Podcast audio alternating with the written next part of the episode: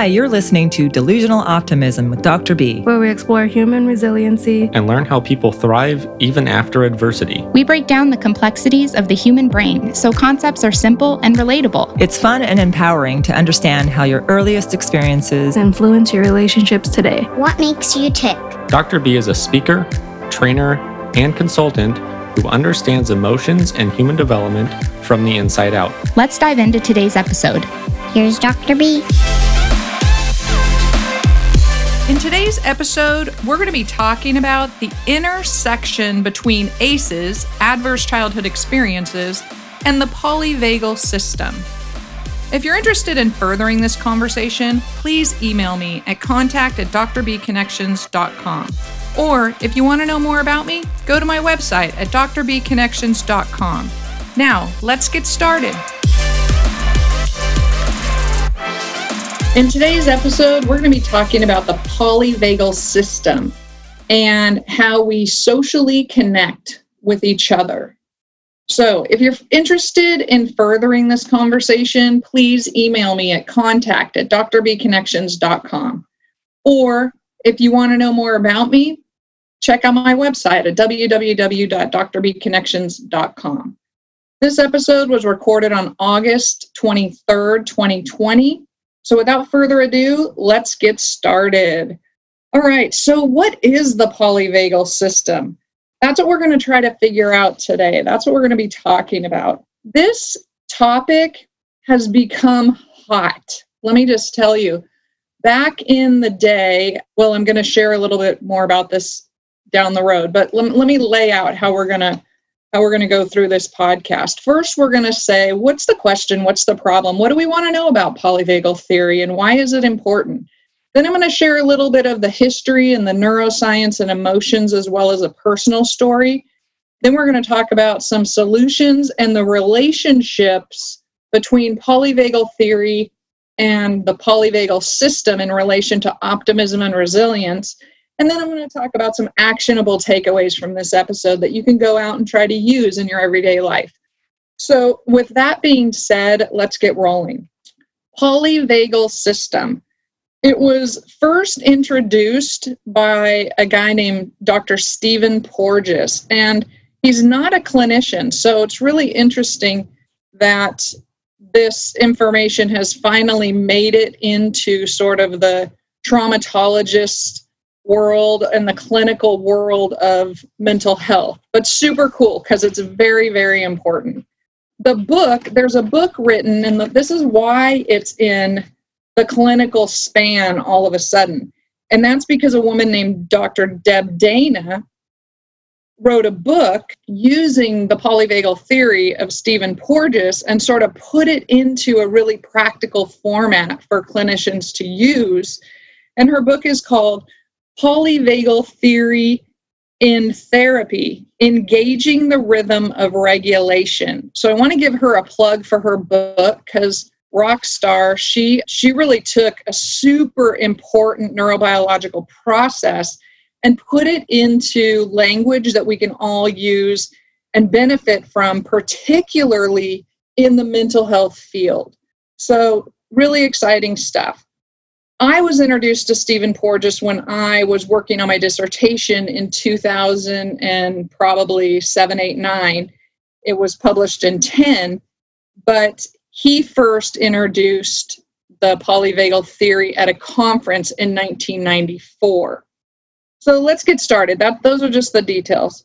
We often think that everything we do is real and that we're super conscious of everything that happens to us in our lives.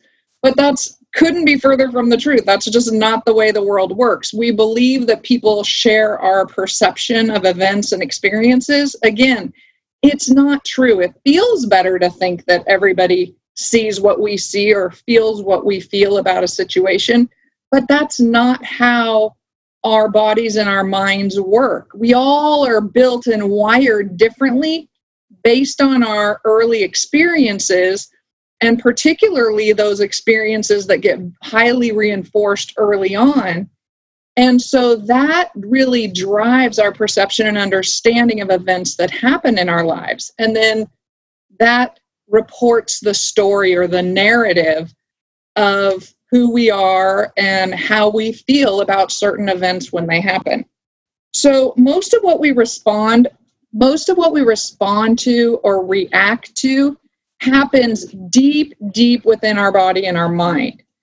And long before we can put those feelings into words, they're being processed in our brain because we have to be able to respond to dangers in the environment long before we are consciously aware of them in our prefrontal cortex. So that's super important to recognize. Perception is everything and perspective. So early experiences wire the brain. It wires the brain in such a way that we frame our perceived situations in terms of safety and in terms of fear. What does that mean? That means that when something happens that that scares us, let's say a spider walks across the, the desk, that's going to impact different people differently. There, you know, because different people have different levels of fear based on their experience uh, with and of spiders. Now, evolutionarily, most humans are afraid of spiders on some level because way back in hunter gatherer days, we spiders could potentially be deadly. And so we are innately afraid of spiders because they could have harmed us. If we had to wait around and see which kind of spider it was, whether it could kill us or not, that would be too long. We would have already died. So we have to have a system in our body and mind, and spiders are a good example of that, that we're just afraid of them and we don't even know really why. Well, the why is because they could have killed us and before we actually live in houses and now have, you know, pest control companies and kill them regularly. I don't. I try to capture them and put them outside. So, all right, so that's what that's the problem. So then what do we do if we're all looking at the world through our own personal individualized perception? How do we ever get to truth? How do we ever get to a common understanding of what's going on in the world? So this is this is what we're going to dig deeper into today. So the polyvagal system lives deep within our body and mind. It's attached to our brain, but it goes into our heart and into our stomach. And you're going to understand more about this as I talk about it. The personal part of this is I'm super excited because Stephen Porges was part of my dissertation research, and now this information is so relevant to so much that's going on in the world. But in terms of resiliency, in terms of understanding adverse childhood experiences and then healing around trauma and working with uh, patients clinically, it's just so important to understand the mind and body connection. What Stephen Porges calls this system is neuroception. And you'll probably recognize what neuroception is when I explain it. It really means that um, feeling that you get before you can explain it. Have you ever been sitting somewhere and you just get a, a feeling about something that makes you a little uncertain, but you don't really have any reason to feel uncertain? Well, that's neuroception. That's the body and the brain in service of survival saying, hey, we're sensing something, but we're not really sure what, what it is yet. So just be a little bit on alert. And then your body goes into this alert mode without you necessarily being consciously aware that something is going on. So that's neuroception. And he coined that word back in 1994 at a conference on where he unveiled sort of the polyvagal system theory. The polyvagal system is really about the autonomic system in our body. So the autonomic system is a lot like what it sounds. It's sort of like the automatic system that tells us how to feel and what to do. And so there's a hierarchy to our autonomic system. And the hierarchy includes three three levels. And it's a theory of safety that really shapes our perception and connection. Because even though we all love the feelings of being connected, the truth is that our evolutionary development really has started with the fear stages or development of our system. So we've had to be prepared for danger much more than we have to be prepared for social engagement. If we don't say hi to somebody, or if we don't emotionally connect with somebody in a situation, we're not going to die. But if we're not regulated, our body and mind aren't connected enough to recognize when danger enters our parameter, then we could die. And so it makes sense that that part of our system is where it all began.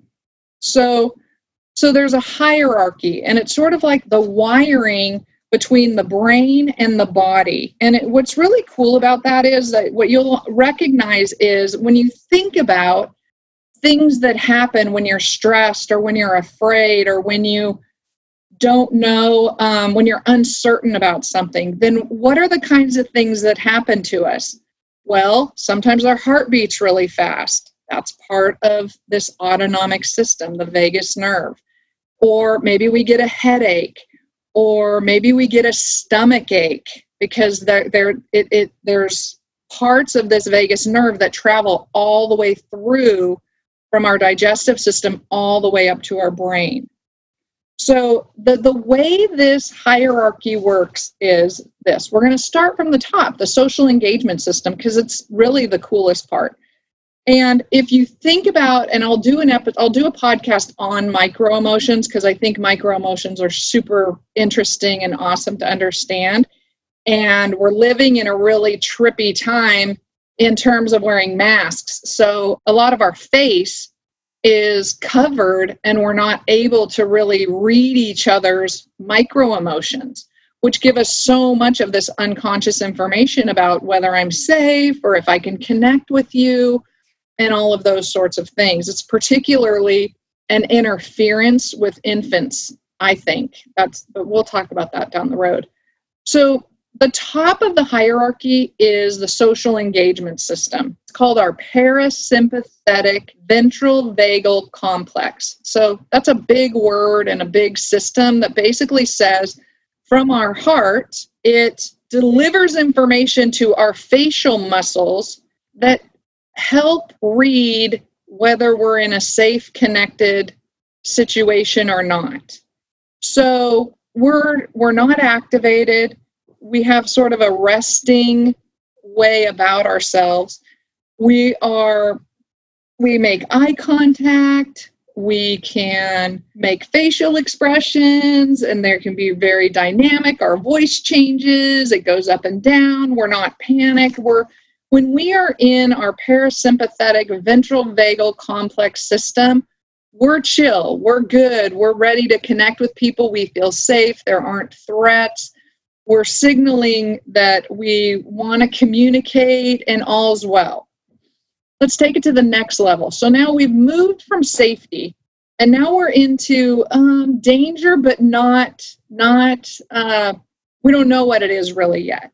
So at this point, this is that sort of unknown danger. We get a little bit anxious, we feel scared, our heart rate picks up a little bit, we feel some stress, we have maybe some muscle tension, and we're mobilized for some fight or flight. We're prepared for something to happen and that we might have to respond to it, but we're not necessarily conscious of what it is yet and we're not responding to it yet. This is called the sympathetic nervous system. So this is another system that's all part of the polyvagal system. So now, and you can feel a little anxious and angry in this part because, you know, we don't like the feeling of the feeling of being in the unknown. It makes us obviously feel anxiety because we don't know what to do. Now, the third system or the, the third area when we drop down on the hierarchy to the lowest level is where we're in a life threatening situation. So we get into this place. This is called the parasympathetic dorsal vagal system. Now, what's really important is recognizing the ventral vagal and the dorsal vagal. So I'm going to talk a little bit more about those, but let me finish with the dorsal vagal system right now. The, the ventral vagal thinks social connection, emotional connection, and smiling and voice prosody. That's our ventral vagal system. Now, our dorsal vagal system is where we get into the the real like freeze mode and our heart rate significantly escalates. We can collapse, go limp, we can be in just complete panic in terms of just immobility. And that's the freeze mode of our autonomic nervous system when we are presented with a life threatening or a feeling like life threatening event or experience. So you can see how this is so related to trauma victims. Because if your nervous system is wired in trauma or in trauma situations, or if you've had a traumatic experience, then this kind of this kind of response can kind of get locked in and here's how perception is different for that person versus somebody who doesn't have a trauma that has locked that system in and is able to move more freely up and down the hierarchy. Where people with trauma, significant trauma, can get really stuck in the lower level or even the two lower levels where it's, you know, there's always this fear of anxiety and panic. So it's called the vagus nerve, where all this information travels up and down, and it's like a conduit of connection. It's our ability to be completely connected to other people, socially engaged, and interacting with our world in a in a positive social way or we can be at the very bottom of that and not connected at all because we're living in continuous and constant fear so compassion lives in our face and our heart feel you know when you fall in love with somebody and you just can't when you talk about them you have this smile on your face and you can just almost feel it in your heart and your face. Where if you're immobilized with fear, you're completely shut down from that. It's very difficult to be in those two places at the same time, shut down, emotionally immobilized from fear of something that may happen or has happened and also experience or have the ability to be socially engaged with others. I hope that makes sense.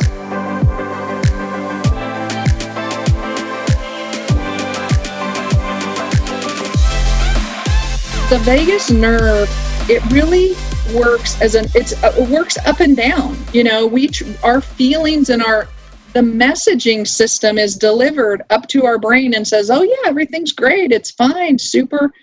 And we we're connected or it can also work down and we get a stomach ache and we're nauseous and we're just feeling panicked and anxiety and that's the up and down the flexibility of this particular system in our body. And that also delivers messages to those muscles in our face where we're like, "Oh no, oh no. You know where you can uh, you can feel your brows kind of tip in and you just don't know really what to do. And that's scary. That just is scary. So 80% of the fibers remember think of this as like a conduit. 80% of the fibers are sensory sending information from the body to the brain. Everything doesn't just happen in the brain. It happens in the body and then it travels to the brain so if you get your if your heart rate starts to beat quickly and your stomach starts to feel upset, it's going to travel to the brain. That's what's happening with 80% of those sensory wires, I'll call them. Now, 20% are action oriented. So they're actually sending information from the brain to the body. So that's where we say fight or flight. That's a brain to the body message system and it's saying, hey, you need to move, go. So the brain is assessing the information that's gone up to it and deciding what the body is going to do actively or immobilize in terms of fight or flight. The dorsal vagus nerve, remember that's the one that's that's the immobilizer, and the ventral vagal nerve are the same, they're the opposite sides of the same coin. We we need the dorsal vagal to protect us and to keep us safe and alive. But we also need the ventral vagal to keep us alive in terms of emotionally connected and socially engaged with the world. So they're both important. We can't do without one or the other. You don't want to be without your dorsal vagal system, otherwise, you won't be able to protect yourself and be safe from things that happen in the world. What we don't want to do is get stuck in that spot. So the dorsal vagal pathway works as a system of protection. It's our protective system. So that's what I want you to think about. And it's the oldest part of our autonomic nervous system.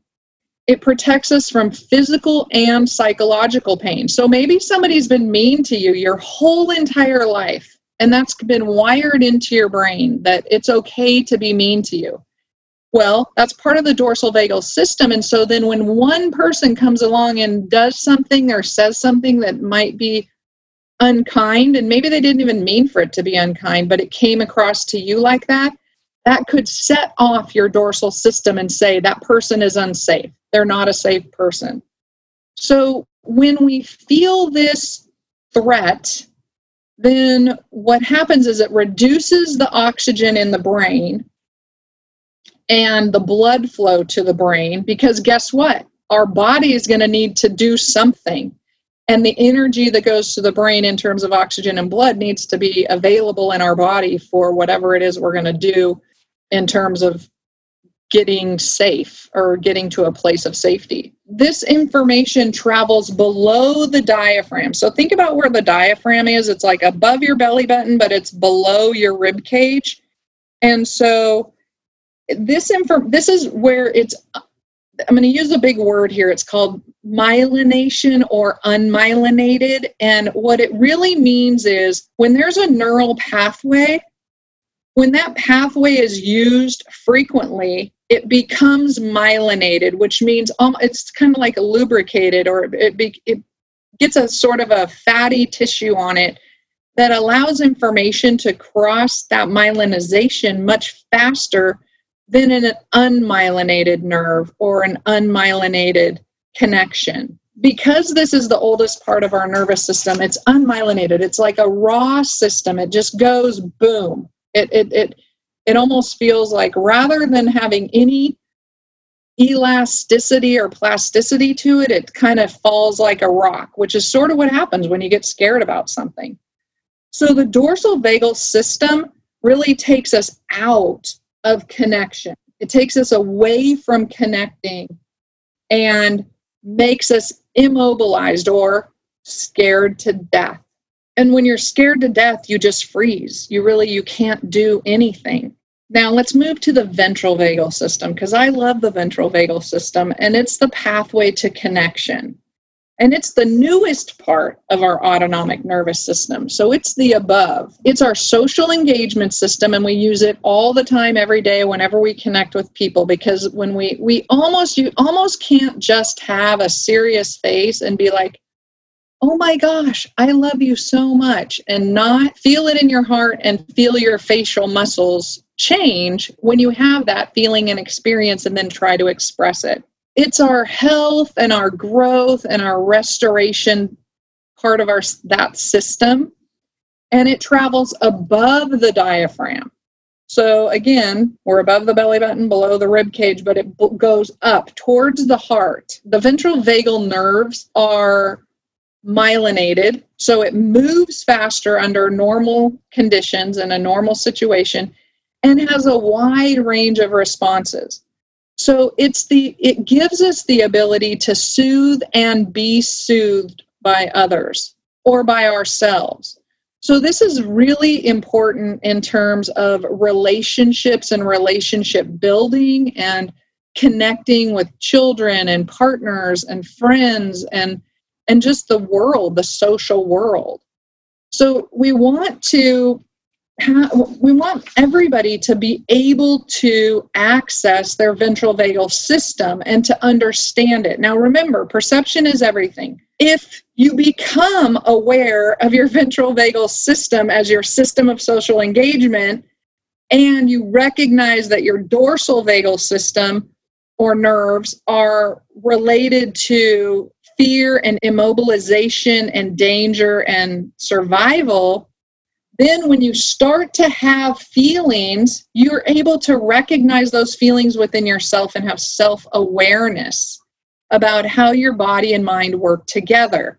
Now, that doesn't mean you're going to be able to control it, doesn't mean that you're going to be able to always say, oh my gosh, you know, I'm going to manage, I'm going to totally control my world and environment because you can't. You know, that's just not the way the body and the mind work.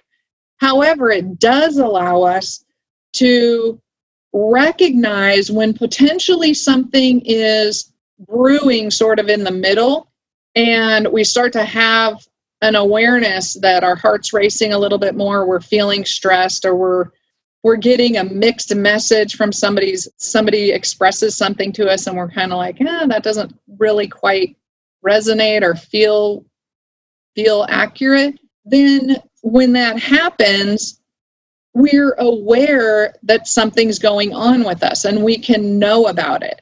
And you know living life is really about being aware and personally aware. And if we have a trauma that's interfering with our full awareness then now we can actually have a place to focus and to start to heal and to start to become aware what that would feel like if that trauma were treated on a more conscious level rather than in an unconscious place. Because the unconsciousness of trauma is the part that makes it so terrifying and just immobilizing really.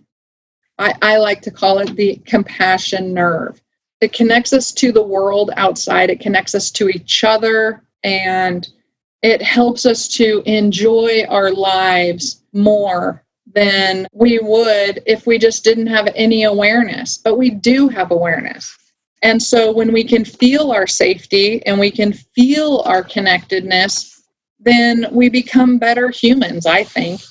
And we become more mindful, we become more aware of sort of being self compassionate to ourselves and recognizing when we're stressed and then allowing ourselves to take care of ourselves. It allows for being supportive and understanding of the way our body and mind operate which is which is important and then being kind about that to ourselves rather than beating ourselves up over how we respond to certain situations we can say oh yeah I understand why I respond that way because something happened to me.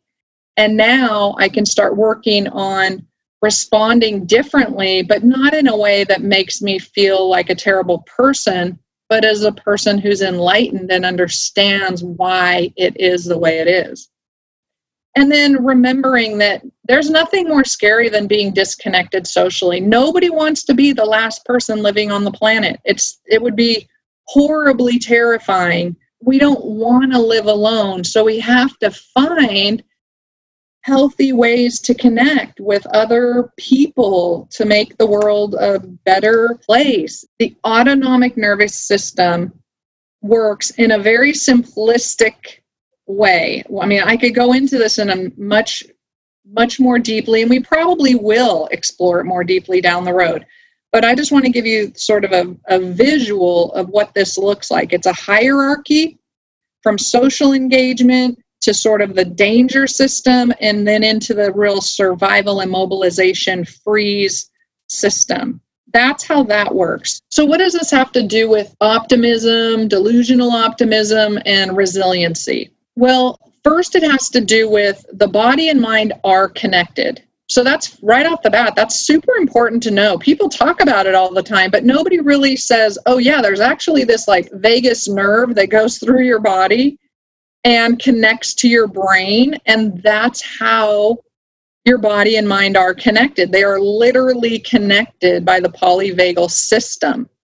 So that's kind of cool just to know. It's not just some thing out in the universe, it's actually in our body. It's a physical system. So we cannot override polyvagal system. You can't override the parasympathetic or the sympathetic nervous system. You can't make it do stuff or feel differently than it feels or you feel. That's just not how it works because in in term if we waited around for our consciousness to be aware of our need for survival, we would already be dead. But we can reflect on responses and reactions to situations that we get involved in. And then from there, we can learn and grow and change. And that's what's so important is learning and growing and changing by our experiences and our responses to those experiences. We become way more sensitive to the physical sensations that reoccur when we get upset. Like we have these physical sensations, or we just get this this feeling when we're upset or angry or anxious, and then we can start to learn about that is it accurate? Does it usually play out the way your body is telling you it's going to play out? It's that trusting your gut sort of thing. Is your gut trustable or is it is it leading you off course and interfering with your social engagement system because of a past trauma? That's what we want. That's how this all works out clinically and therapeutically is is our system derailing us through when we are socially engaged with others or when we're in a situation that may be harmful and we don't necessarily pick up on it because our system was traumatized and then therefore not working properly. So it allows us, that's what's optimistic. That's the optimism, that's the resiliency, is the ability to overcome adversity. So if there's a trauma, we're able to become aware of how that trauma impacts our body and our mind. And then we can therapeutically or clinically work on that with somebody or with ourselves in order to grow and change and heal from that trauma. Doesn't mean that it'll always be perfect, doesn't mean that it'll always be back to quote unquote perfect or normal, whatever that is, but it does mean that there's an opportunity for growth. And I think that's super optimistic. So, with optimism, we have the ability to be more aware and use this and use this information to grow and change and have deeper, more meaningful relationships. The polyvagal system can be taught to children, and then that can allow us to work on how we heal trauma. We know people experience trauma, and we're very deeply invested these days, especially around adverse childhood experiences and traumatizing experiences, but we don't always know what to do or how to do anything about that. The polyvagal system gives us the opportunity to do something to work on that. That's what's super cool about it. So I want to give you some actionable takeaways related to the polyvagal system today. There's there are other things and and this is just a super overview of how the polyvagal system works and I'm sure that actually you may come away from this maybe a little bit more confused rather than less confused about the polyvagal system, but I hope that it gets you to begin to explore and ask questions and and then throw those questions my way. I'd be happy to have a conversation with you about them. Shoot me an email. But the actionable takeaways are that you can acknowledge somebody else's perspective and ask questions about it. Because there's a lot of times in life when things happen and somebody responds or reacts in a way that you kind of go, whoa, where the what was that? Like, where did that response come from? And the truth is, it's not all about you. In fact, most of the time, it's not about you at all.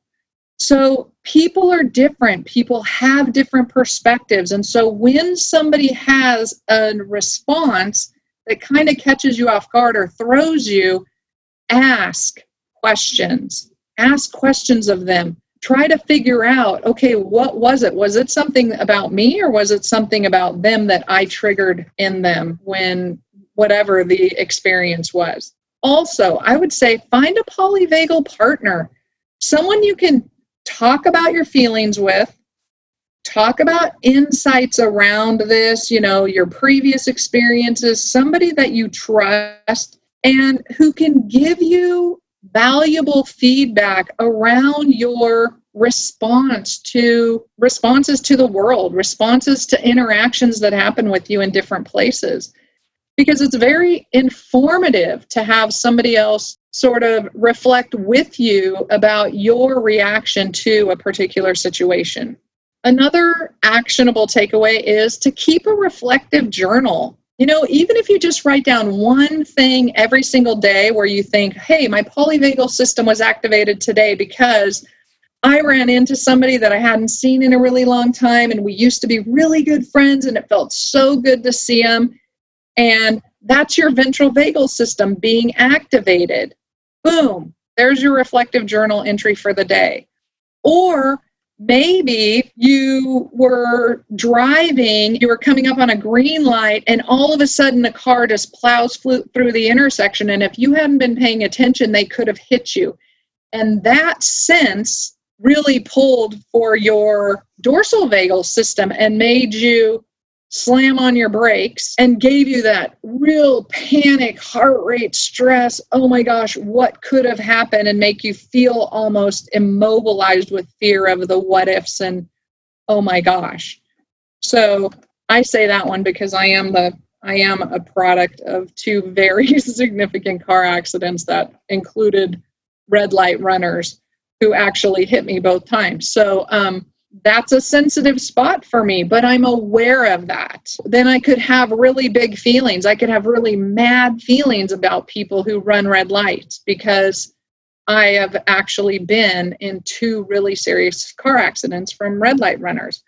So I call them that like it's a like it's a thing, um, like they did it on purpose, which they didn't. I'm I'm sure, but it allows me to have a different perspective now that I can reflect on it differently, even though when I get scared in a similar situation, my body and my mind might respond similarly to the trauma when it happened originally. So, reflective journal.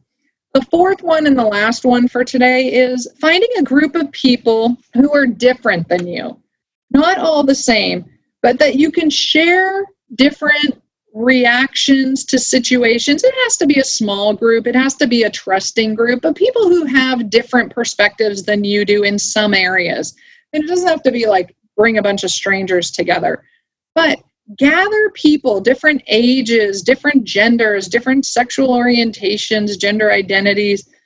Uh, races, religions, something like that. Bring bring a small group of people together where you can share about how you respond to situations. And then what you'll find in that experience is that you recognize that the differences aren't really the things that we think create our differences are really not necessarily about those differences gender, sexual orientation, religion, race. They have a lot more to do with our experiences and how those got logged into our neurological wiring system. And I think that's a super interesting way for people to grow and change and develop and make new friendships and engage socially and connect.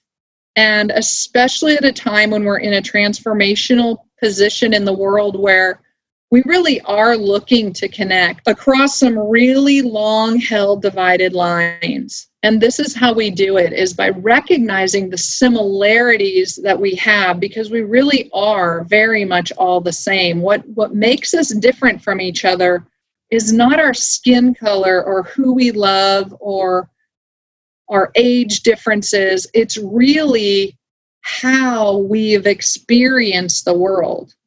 That's what makes us different. And that's where our learning and growing curve happens is understanding our social connection in our ventral vagal system and our traumas in our dorsal vagal system of the whole overall, remember, autonomic nervous system, also known as the polyvagal system.